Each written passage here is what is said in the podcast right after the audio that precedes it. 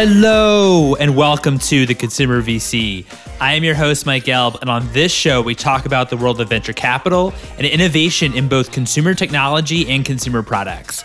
If you're enjoying this content, you could subscribe to my newsletter, theconsumervc.substack.com, to get each new episode and more consumer news delivered straight to your inbox. Our guest today is Ernesto Schmitt, co founder and arch crafter of The Craftory, a $375 million global investment fund that invests exclusively in CPG brands. Some of their investments include TomboyX, Hip Peas, and Edgard and Cooper. Previously, Ernesto was a serial technology entrepreneur who had successful exits to, Twitter, Snap, and Intel. You'll learn why Ernesto believes digitally native brands are heading into retail too early, what the expectations are at the Series A and B, and as well as his approach to analyzing founders and companies globally. This was a fantastic conversation, and I hope you enjoy it as much as I did. Without further ado, here's Ernesto.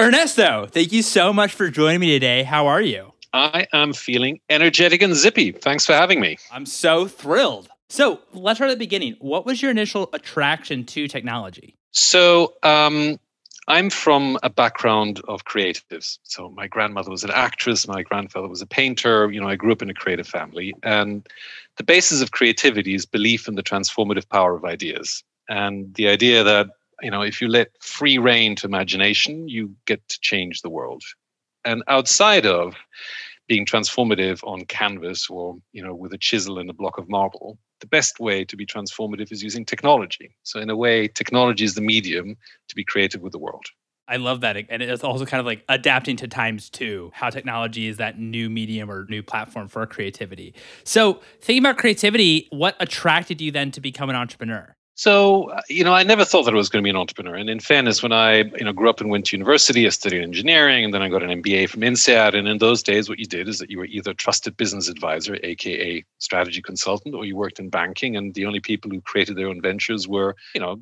something to be suspicious of. There were no role models for successful great entrepreneurs, certainly, you know, in the 1990s, late 90s.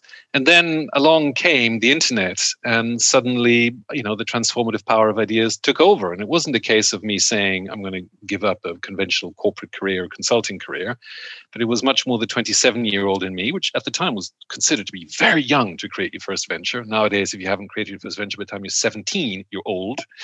But at the time, creating a venture at 27 felt like you know the call of nature saying here's how ideas become real with a technology that is you know truly epoch defining and transformational. So it wasn't optional. It was a must. I had to. So how did i believe your first entrepreneurial endeavor PeopleSound how did that come together? And did you plan on heading into the music world? Did you have some ties into that world yeah, so that was yeah. Just for those who don't know, PeopleSound was one of the world's first online music platforms. You could think of it as being the you know spiritual grandfather of you know iTunes and Spotify and, and all of those things. At the time when there were no digital music platforms, uh, we grew to being you know Europe's largest, millions of users. But you know what what attracted me to it was you know the music industry I was intrigued by because it was you know creative and an industry. So I thought you know I love music and lots of creative folks, and there's a business there too. And the mistake that we made because fundamental disruption was a new thing there, and There certainly weren't any role models for it. But the mistake that we made was to believe that the way to transform an industry is to facilitate change for the incumbents. So PeopleSound was the platform that was designed to help the music industry understand consumers, identify artists, use big data, which is something that didn't exist then, to spot trends, all of these things, which of course nowadays you take for granted. The internet is all of those things, but in those days nobody knew. And of course, the golden rule of transformation is that incumbents don't want to be the agents of change. They want to be the supporters and the custodians of the status quo. The way that you bring about change is by sticking two fingers to the incumbents and saying, damn the torpedoes, and creating a challenger of your own. That playbook is well established now, but in those days, that was a new thing. And trust me, I haven't created another venture that was trying to help incumbents since. I remember those days for uh, certainly in the late 90s, early 2000s when you also had all the lawsuits coming out with illegal downloading. And like, I was very into music. I mean, still very into music, but I was a musician growing up. And um, yeah, I certainly remember even a lot of the artists that, of course, didn't want to change the ways either of their livelihood and how they got paid and made money that were very lucrative. And what's really, you know, in, in, inherent in this, this is interesting also for the case that we're going to talk about investing in consumer goods because the same applies now 20 years later which is when you think about what the business of music was 20 years ago this notion of the record label with access to recording studios and you know balance sheets where they would pay artists advances and then they'd speak to the pluggers at radio and get it played on air and all that kind of stuff and they would make stars and create stars well that business is not actually the music business. And nowadays, record labels are utterly irrelevant, other than being the custodians of historical copyrights that they acquired for, you know, a steal and are now printing money off because the royalty rates that they pay artists are negligible. The music business today is Spotify. And the music business is not the production and distribution of music because that's commoditized. The music business is discovery for consumers, help consumers discover content that's relevant for them. So think of the music industry no longer as Universal Music or Warner Music or any of those because they're elephants and they're irrelevant and the value of them is irrelevant. The music industry now, other than the fact that they own copyright, the, you know, the music industry now is about discovery and that is entirely in the hands of tech and that's why you know spotify is worth more than all the record majors put together multiple times over. It seems like back then in the LP CD era, it was, you know, being a facilitator of relationships, right? Once you produce an, an album, you know the DJ, and so you get the song played. Well, that's right. It was a Coley oligopoly where you got to choose the stars. You chose for consumers what they were going to be able to hear. And disruption means that that doesn't apply at all anymore. And what it's now is about finding the right empowering consumers to find content that's right for them. So it's the discovery game that is the industry as opposed to the production game, which is what it was then. What made you decide you want to actually flip to the other side of the table and become an investor and raise a fund? So, two things. The first is as a result of you know creating setting up running succeeding or failing with a dozen ventures of my own over many years you build up a bunch of experience. And I recognized that I found myself in the position where younger entrepreneurs were coming to me for guidance and for counsel. And it just very naturally evolved from there, which was to realize that, in contrast to many conventional investors who have a purely financial background and have never created a company of their own, don't have empathy with the entrepreneurial process, don't understand really how ventures grow and scale and the challenges that the founder has behind that, I could speak with empathy eye to eye and be on the same level as the founders, and that that you know, uniquely should enable me to be you know a more successful investor and one that entrepreneurs would trust. So I flipped over to the investment side because it felt that I had something to give back and that I had a unique, you know, relationship that I could build with the next generation of entrepreneurs. And I moved away from tech to focus on consumer goods because it felt to me that the next big wave of disruption in the world was not going to be necessarily anymore in the field of tech, where you could argue that we hit peak tech already years ago, and that the likes of Google, Facebook, and Amazon and the others kind of have tech largely sewn up, and it's much harder for two guys and three girls in a garage to create the next Google. That actually the world of consumer goods had been shielded entirely for 20 years from fundamental disruption but that disruption was happening in consumer goods the same way the disruption happened in you know media and transportation and all of those things through tech in the previous 20 years so it felt like the time was right consumer good disruption. Most successful challenger brands in consumer goods are at their core digital. They understand how to communicate with consumers digitally. They're activated digitally. Many of them, you know, use the whole suite of product development capabilities and others that you'd find in a tech company, but apply them to physical products. I think the reason why a number of conventional tech investors have started moving away from consumer goods brands as their investment focus is that they made a mistake, which is that they applied the same investment model to consumer goods as they would have applied to, you know, backing, um, you know, fledgling Airbnb. You know, the model of tech is that you invest a lot, you lose a lot of money for a long time, and then you build up a moat, and then you rake in super profits until the regulator breaks you up 20 years later. In consumer goods, that does not apply. In fact, you have to work really hard to lose money in consumer goods. And we see brands time and again who've taken money from conventional tech investors, which typically signals way too high valuations, raising way too much money with an encouragement to lose a stack of money. And they end up with a business that has a shape that is unfundable and unbackable. And this means, means that great brands are destroyed by bringing the wrong capital. Instead, We think that consumer goods operate according to their very own logic that is different from tech companies, that requires a different kind of investor, that understands how you build consumer facing brands through multi channel, retail, physical, digital, and other, and will help shape the P&L. In fact, very often we find that the most successful consumer goods brands are uninvestable because they don't need any money, because they've succeeded in being profitable from day one. Because all the reasons why normally a consumer goods brand would require capital, building manufacturing plants and so on, you can now outsource as a service. And hence, actually, if you know what you're doing, you can scale a consumer goods brand from zero to hundreds of millions of revenue without ever needing hardly any capital behind it at all. So that requires a very unique skill set there. With all this being said, I mean, how do you think about then growth versus profitability in consumer? Because I mean, as you said, there's a lot of consumer companies become profitable a lot more quickly um, more so than technology companies, whereas you said like you lose a bundle, a bundle, a bundle of money year after year after year. So this is one of the key questions that we often face. And if you look at the values that we publish as the Craftory, you know, the investment fund that I run, the investment company that I run, is you know, it says amongst others, if ever we're forced to choose between big or relevant, we will always choose relevant. So believe it or not, we often tell our entrepreneurs, you're growing too fast you're better off focusing on quality of revenue and quality of earnings rather than chasing growth for the sake of growth.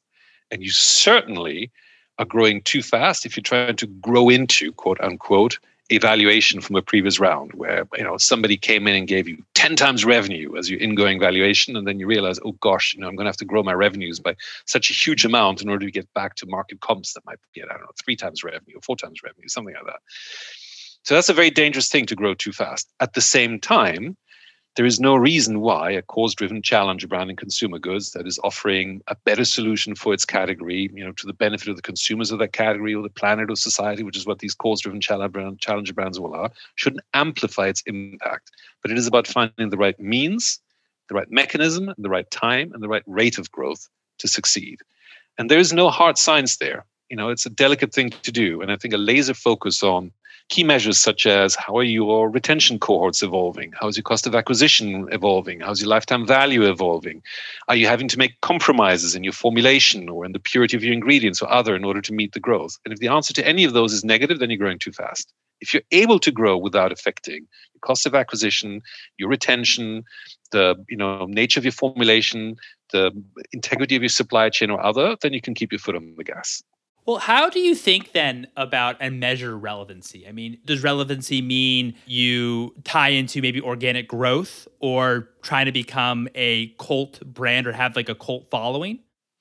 So the measure of relevancy here is relevancy true to your cause. If your cause, if your reason for being as a consumer goods brand is that you're trying to raise the standards in your category. For example, reject single-use plastics or you know get rid of slavery in the supply chain or stand for quality ingredients or any of those things, whatever the causes with which you're attacking the incumbents. As long as you're relevant to that cause and you're not having to make compromises to that relevancy, you will succeed. Look, you know, there is if you, if you look at classic big consumer goods of the type that we all shake our heads at and say, how did we ever end up there? How do we, you know, mayonnaise is made with fresh eggs. How do we ever end up with products that have a room temperature shelf life of six months, which is what, you know, a Kraft mayonnaise is? Well, it's a process known as non consumer noticeables. And basically, year after year, brand manager after brand manager, they chop away at the formulation and they replace sugar with inverted corn syrup. And then they add one stabilizer and another stabilizer. And none of those are noticeable to the end consumer because it still seems to taste the same, but A, it's cheaper and B, it lasts longer. But over the years, it's a bit like the salami. You keep on slicing away the salami, and then you just end up with the butt. And a lot of consumer goods that started out in an honest and decent place over 20 or 30 years have ended up being rubbish products. Rubbish for the planet rubbish for you rubbish for your health rubbish for society rubbish in every way because they were forever chasing marginal improvements that were good for the bottom line of the brand but actually bad for the cause and bad for the consumer. So as long as you never tinker with the relevancy in a way that says well it's not noticeable to the consumer so i can chop away at that that is the trade-off that, you, that we're talking about here. Never sacrifice your cause for the sake of growing. I appreciate that explanation and also those examples and really how you think about big CPG and what's been happening over the past, you know, 20, 30, 40 years with slicing and slicing and also getting those margins um, larger and larger and larger. But let's talk about that because it's really interesting. You know, CPG, the way we know and we think about, I don't know, you know Unilever and Procter and Gamble and you know Nestle and uh, you know Kraft Heinz, those big consumer goods giants that we think of now, they're a relatively recent construct. They came in the second half of the 20th century, and they they were really is when they scaled. They went multinational. That's when these huge mega brands that we know around the world emerged. And they came out of a world and a time where the main requirement that consumers had was to satisfy a functional need. I've got a stain here, I need that stain to be gone. I've got a pain here, I need that pain to be gone right? A functional requirement. And the role of CPG was to meet that functional requirement with ever increasing efficiency. So you end up in a miraculous place where you can clean your kitchen surface with like, you know, a $1 surface cleaner and it does the job brilliantly efficiently. But of course, what it doesn't do is deal with the consequences of consumption. I can clean my kitchen counter with this cleaner, but it's you know toxic for the environment. And it comes in a plastic bottle that's going to you know be around in, in the ocean for the next 100 years or 200 years. So the challenger brand revolution in cpg is not about taking on procter & gamble and unilever at their game because you're not going to beat them at their game. It's not about delivering greater functional efficiency because they've got all the scientists in the world and all of the labs in the world to keep on eking out efficiency of their product range. It's instead to deal with a totally different problem an orthogonal problem which is the problem of what happens as a consequence of your consumption. So the biggest challenger brands that we all know and love in consumer goods don't deal with consumption, but the consequence. So I want to clean my home, but I don't want it to be bad for the planet. I want to get my fill of carbohydrates, fat, and protein, but I don't want it to be animal based and I don't want it to be bad for my health. I want to eat chocolate, but I don't want there to be slavery inherent in the supply chain. So they consumer goods brands, challenger brands in consumer goods that take on the incumbents, do so by changing the rules of the game. And that's where the difference lies. Well, and so for challenger brands, how do you think about consumer behavior? Um, certainly, I know there's a big push for brands that are healthier for the environment. But something that I've been mulling over is that even though there's a big push, do consumers actually want to pay premiums for these challenger brands? Because, of course, with all these great things, it also can cost more expensive because, as you say, big CPG was trying to make it more efficient, more efficient, more efficient, and cut down costs.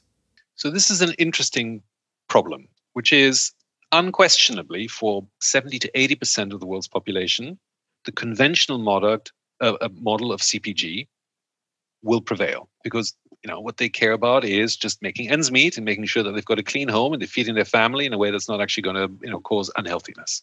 So that model is absolutely not, and it's totally fair. But there are 20 to 30 percent of consumers, depending by category, who are actively looking for a better way. Because the truth is that all of us live in you know deeply anxious times. We all feel the pressure on the planet and on society, and it's getting ever more polarized. And we all feel helpless because we want to do something. We want to do our part, but it's bloody hard. And hence, 20 to 30% of consumers want to go out to find alternatives that, in a very small way, help make a better difference. And you see, the model of change that you're talking about here is, you know, there's three ways that you can bring about change at scale. One of them is that you're in government yourself and you get to set policy. And very few people get to do that. The second is that you're Bill Gates and you single handedly vaccinate Africa and build sanitation in India, which is amazing, but there's like half a dozen folks that can do that in the world. Or the third way, which is so exciting because it's so democratic, is that you take hundreds of millions of people who collectively make billions of consumption choices every day, the products that we touch and use every day of the year, and you help shift their consumption to a slightly better place. The whiplash effect of that happening with just 20 to 30% of the category redefines the standards for the whole category. When you think about it, you know, only two days ago, Unilever, one of the biggest consumer goods groups in the world, announced that they were going to start selling laundry care, detergent, you know, Persil, Omo, all of those in paper bottles. They spent years now developing a bottle that was paper so they could finally get rid of the plastic from their bottles. They're going to start in Brazil, and if that works, they're going to roll it to Europe and then take it from there. Why have they done that? Not out of the kindness of their heart, not out of any sense of, you know, um, um, sort of environmental credentials that were true in the boardroom. It's because challenger brands out there have given them a run for their money in offering a better alternative. And that's what the role of challenger brands is, which is to take on the incumbents you will find 20 to 30% of consumers are happy to pay what is often the premium in the category for a better alternative. And then eventually the rest of the category catches up. What that also means, though, is that the role of challenger brands, if they're going to succeed and have longevity, is not to have a single issue, but is to call out the continuous broader BS of the category. If you look at one of the brands in my portfolio, it's called Dropps, dropps.com, and they're fabulous, ecological, plant based, zero plastic, laundry care brands. It's the alternative to Tide and Daz and all of those in the US. if their mandate was only to be plastic free, then the moment Procter & Gamble launches a plastic free box, their cause is gone. But instead, their mandate is to call out the BS across the category. Like, why is there coloring in the detergent they use? Because color doesn't clean. That's just BS added for the sake of it. You know, why all of these ingredients that are unnecessary? So it's as long as you attack the entire nonsense of the category, you forever have a reason to keep on winning. If you're just a single issue challenger, you can be outmaneuvered by the incumbents. I appreciate that. Thinking about, okay, as a challenger brand, okay, here are values. I think in that case with Dropps as well, um, showing transparency in the supply chain or with ingredients, and also establishing a real competitive edge there in that showing your formula or your ingredients that how you're doing is actually a lot different to how the big players doing. Okay, got it. I guess backing up a little bit, how did the Craftory come together?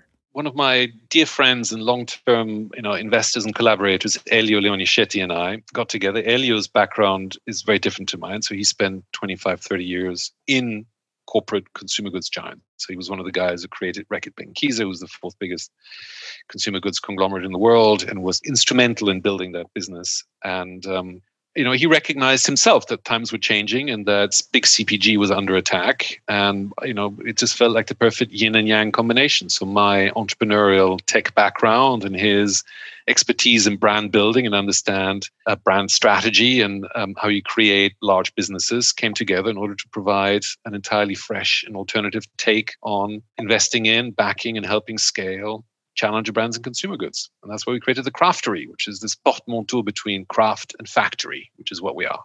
Craft factory. that's awesome. It's very cool. How much traction does a company need to have in order to get you interested?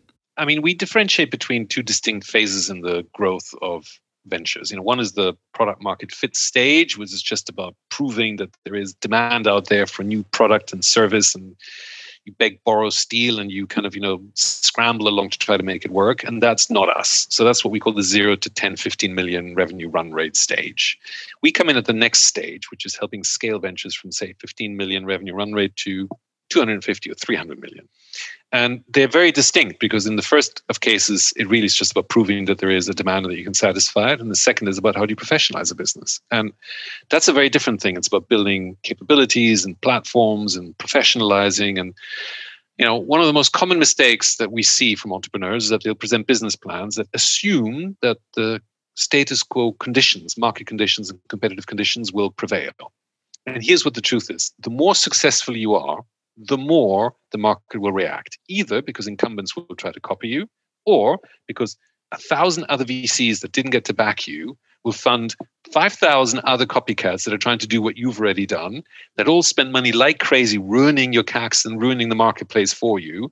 And what you find is that while you are cozily drifting along, doing incredibly well with your growth without you know, even having to raise a finger in effort today, come a year or two down the line, you're having to scramble like crazy in order to remain competitive.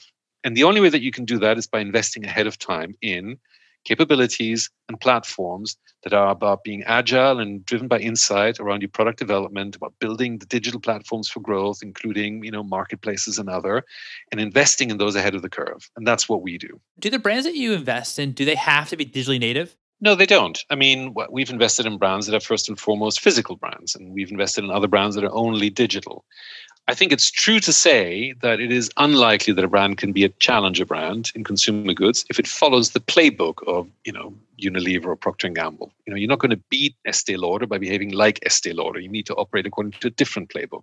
And typically, that playbook will involve having a virtual supply chain rather than your own manufacturing, activating the brand digitally, so even if you're in Sephora or in Walmart, consumers will have heard about you and discovered you and learned about you digitally rather than on television advertising, certainly in the early stages.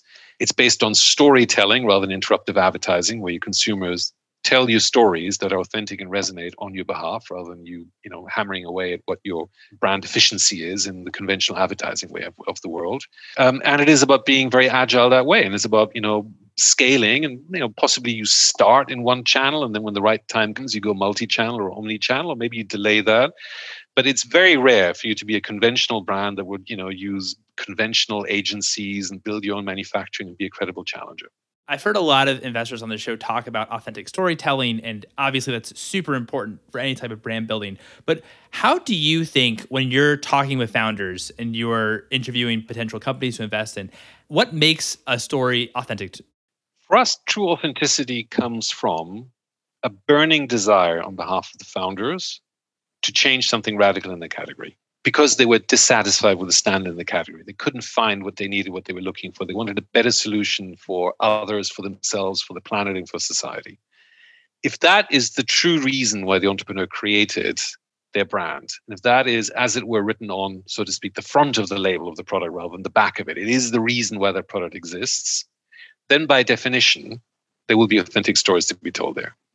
And that's, I think, what to look for more than anything.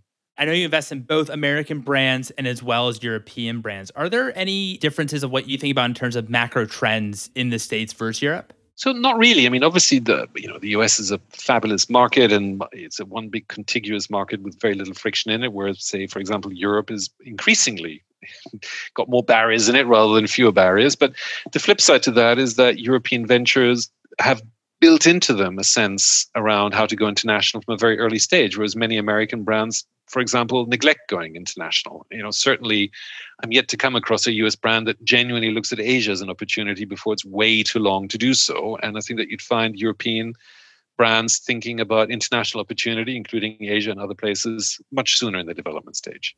Got it. Got it. So more thinking about how it's different in terms of how brands think about expansion mostly. That's absolutely right. Yeah, that's right. I know we're obviously very, very early, but has Brexit at all changed the way you invest or look at companies? Not really. I mean, the you know, there's more friction to trade within Europe, from Europe to the UK, and from the UK to Europe, and there certainly is friction in terms of getting talent into the UK, whereas previously any European person could just settle in the UK. That's now harder to do.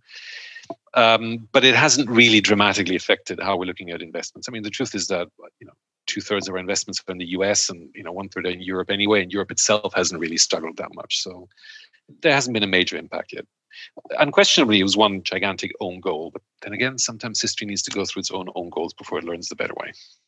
When do you think it makes sense for DNVBs to hit the shelves and go into retail? I mean, I know that now in the States, I know like Walmart and, and Target are increasingly becoming more aggressive with rolling the dice with, with some of these challenger brands and, and putting them on the shelves. But what's maybe some of your advice for DNVBs when they should actually go into retail?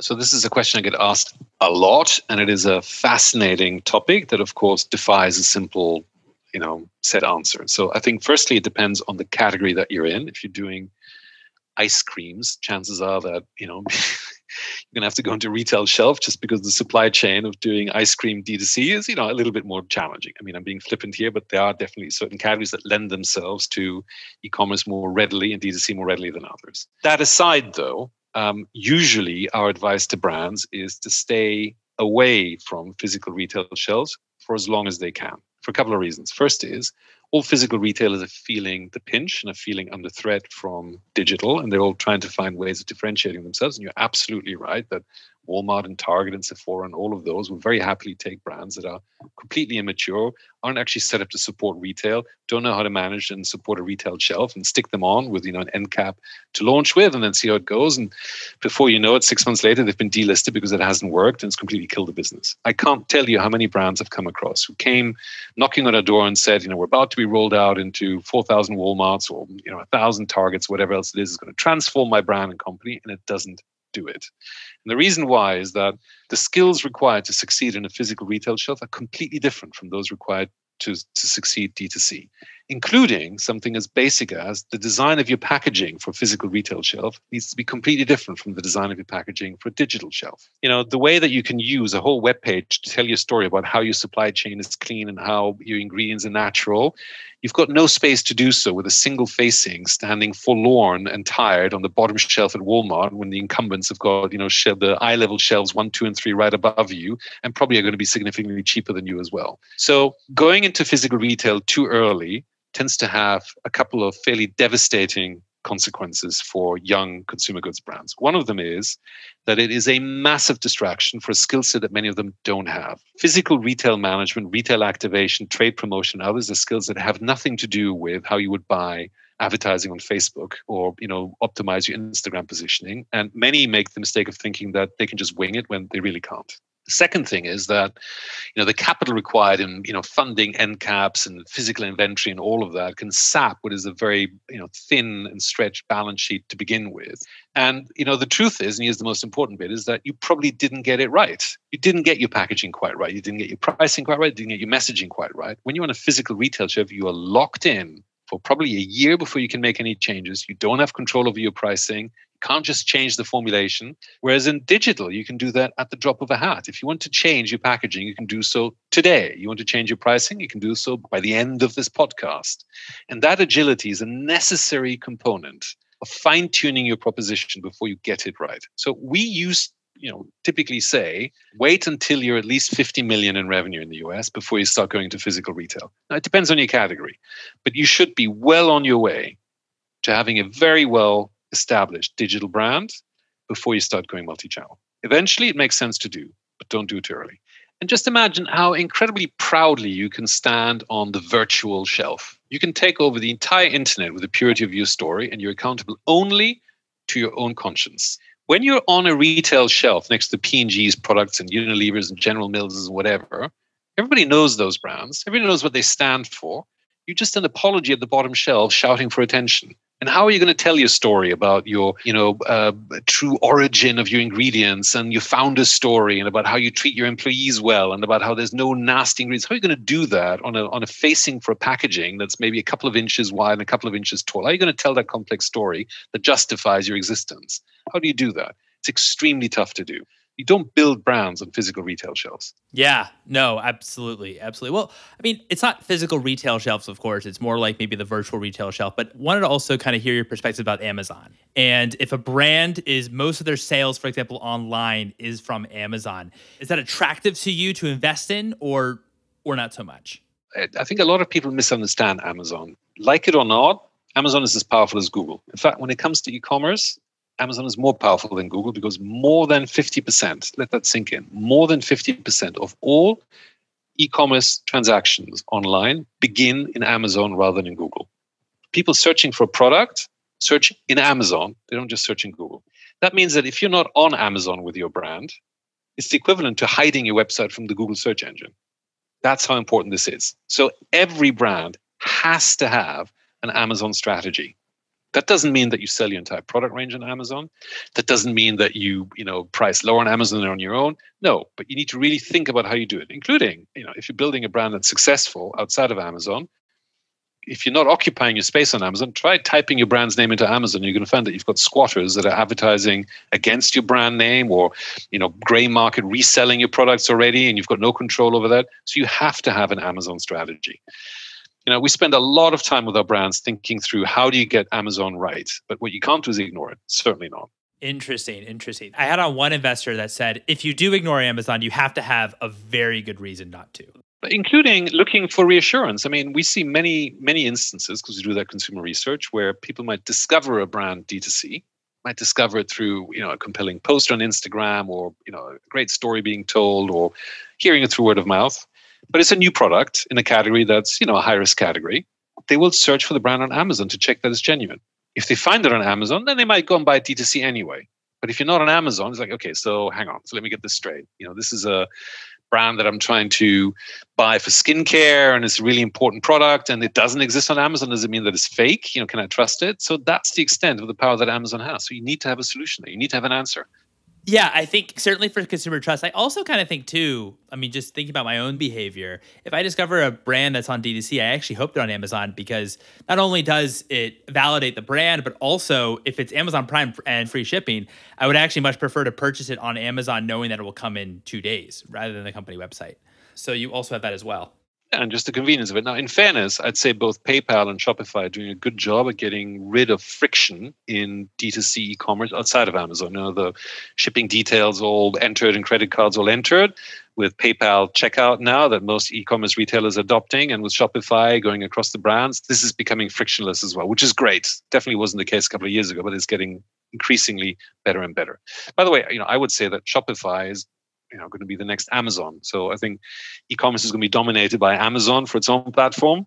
you know, outside of Asia, of course, and then Shopify for everybody outside of Amazon. So, you know, I'm very long on, on Shopify as a platform for exactly that reason. Do you see brands at all graduating from Shopify? Um, I know there's been like a lot of talk about how once you reach like a certain amount of revenue on Shopify, that some brands have actually been going and then going completely custom. Have you seen a lot of that, or have you seen more so? I know Shopify now is also looking to go into and, and have done a really good job of going into more of the Magento world of being more upmarket. I'd just love to kind of hear your thoughts around that too. The truth is that Shopify is getting better by the day, and it's an immensely sophisticated platform already. And I think you know, if anything, we tend to advise our brands to go standard Shopify rather than custom build, and that you'd end up with better functionality that way. I think you, you know, it's a very rare case where the Shopify Plus platform isn't sufficient for you. I think you can go a very long way with that. Cool. What are some opportunities and trends that you're currently focused on in CPG?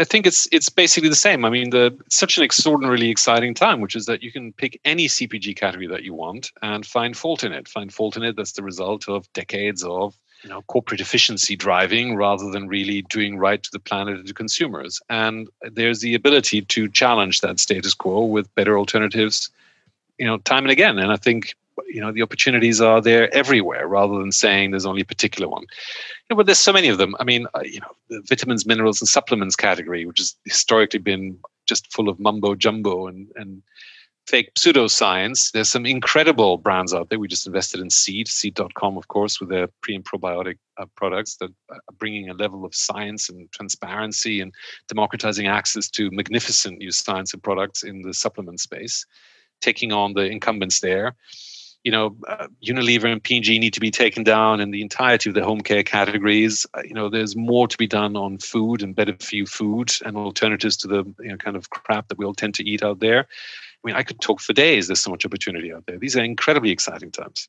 Do you ever find there's so much noise in the space? How do you actually see what our compelling companies there are? Yeah, I mean, look, we use a set of reasonably sophisticated tools that tell us what consumers are talking about online and what they're excited about and what their sentiment is. And we analyze credit card transactions to understand where real spend goes. And that also allows us to compare across brands, etc. So we can pick with a fair degree of sophistication winners from the losers out there. Um, and that's also immensely exciting for entrepreneurs because they know that if we're reaching out to them, which is what we do, we don't wait for them to come to us. If we reach out to them, it means that we've really seen something in them that's special and unique. And I think many entrepreneurs are excited by that. Um, what's what's one thing that you would change about venture capital? You know, it's one of those things where it's not if I had one wish, but my wish would be that I have an infinite number of wishes about things that I could change about venture capital. so there's not just one thing that's wrong with VC, but I think VC, I'd say the traditional model of VC is, you know, in many ways broken. Way that VC is structured with a fund structure that has a fund horizon and then needs to return the capital and, you know, the time limit required for exits and the exit multiples that are required and the stacks of preference shares and all that kind of stuff that pit investor against shareholder and management team all of those are just wrong. And we've gotten rid of all of those in the Craftory you know we're not a fund we're investment companies so we're permanent capital so we don't need to return our own capital at any one point in time. So brands can stay with us forever if they want and unless they've already messed up their cap table we don't take preference shares. We take the same class of shares as the management team have. All of that sort of stuff can be addressed but it means a different model for an investment house rather than a conventional investment fund. Yeah, I was talking with um, Max Niedelhofer um, on Friday, who um, also I think had similar sentiments around how the investment fund, the traditional venture fund, isn't really the best model and, and certainly is broken. And you know, beyond that, you know what's more exciting and wonderful than to think of your investors as being your allies your mentors your partners who can help you through times good and bad with advice and experience and expertise that is genuinely relevant who can help you think through how you build a world class brand and how you scale your operations and how you approach product innovation. And you can only do that if you've done it yourself. So i think the best investors are the ones who were first and foremost operators. That's my view What's one book that inspired you personally and one book that inspired you professionally? One book that inspired me personally is Max Frisch's book Homo Faber. Uh, Max Frisch is a Swiss author from the you know post World War II era, and the book Homo Faber tells the story of a man of science and rationality. Homo Faber, the man of science from Latin who believes that everything can be calculated and predicted and there's no such thing as serendipity or chance in life and you know inevitably through a series of highly improbable coincidences which is what life is made of he ends up experiencing deep personal tragedy which gets him to reevaluate entirely the role of predictable causal paths in life as opposed to the black swans that actually make up our existence. And it was deeply touching because it means embracing the chaos rather than trying to control it. It means leaning into what life will throw at you and not being scared by it rather than trying to control it and predict it. So that touched me deeply.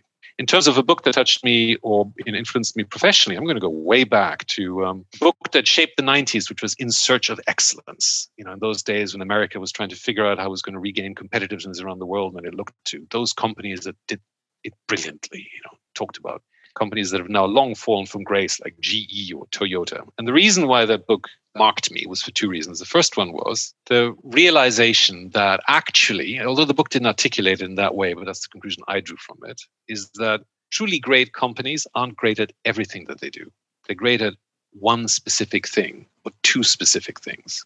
You know, Amazon is actually a terrible consumer marketing company, but they are terrific at supply chain and logistics. They will get you your product in less than 24 hours in Europe. And, you know, US is a bit bigger, it takes 48 hours, but they will do so come rain or shine across millions of products. And it is hugely impressive you know, Apple is actually in many ways terrible at innovation. Even though everybody thinks Apple is brilliant at innovation, they don't do innovation. They let other people invent innovation, and when it's been proven, then they, you know, copy it, but they apply it better. They do a better job at stripping away complexity and making beautiful industrial design behind it, making it simple to understand. So, truly great companies are great not because of everything they do, but because of one thing they do that is relevant to their category. It's what we like to call the brand blade, the reason for which you can slice through competition, the permission that you have to compete in the marketplace. And in search of excellence, at its own time, tried to find what it is that makes companies great. And whenever I look not only at big corporates now, but challenger brands, I keep on saying to them, what is it that uniquely is your brand blade? What is it that you uniquely have to do better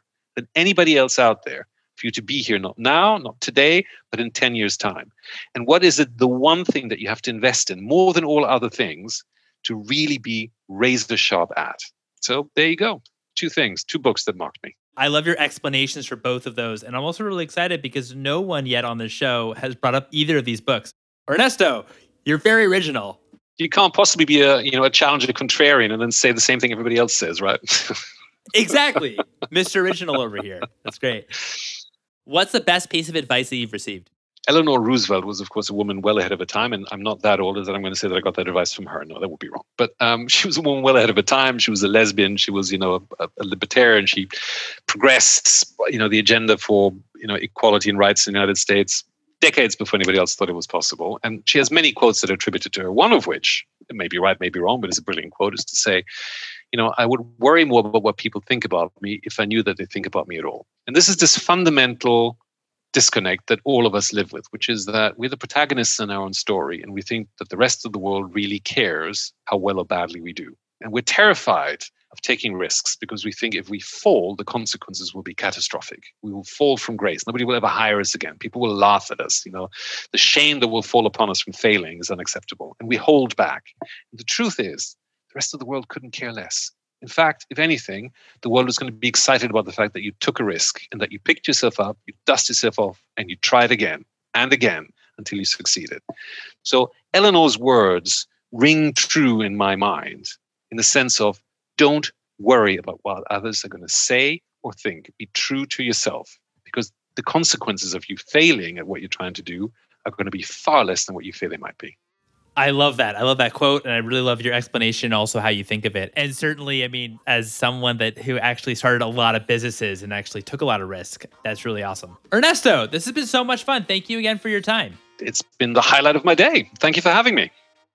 And there you have it. It was wonderful chatting to Ernesto. You can catch him on Twitter at Ernesto Schmitt. I'd love it if you'd write a review on the Apple Podcasts. You're also welcome to follow me, your host, Mike, on Twitter at Mike Gelb, and also follow for episode announcements at Consumer VC. Thanks for listening, everyone.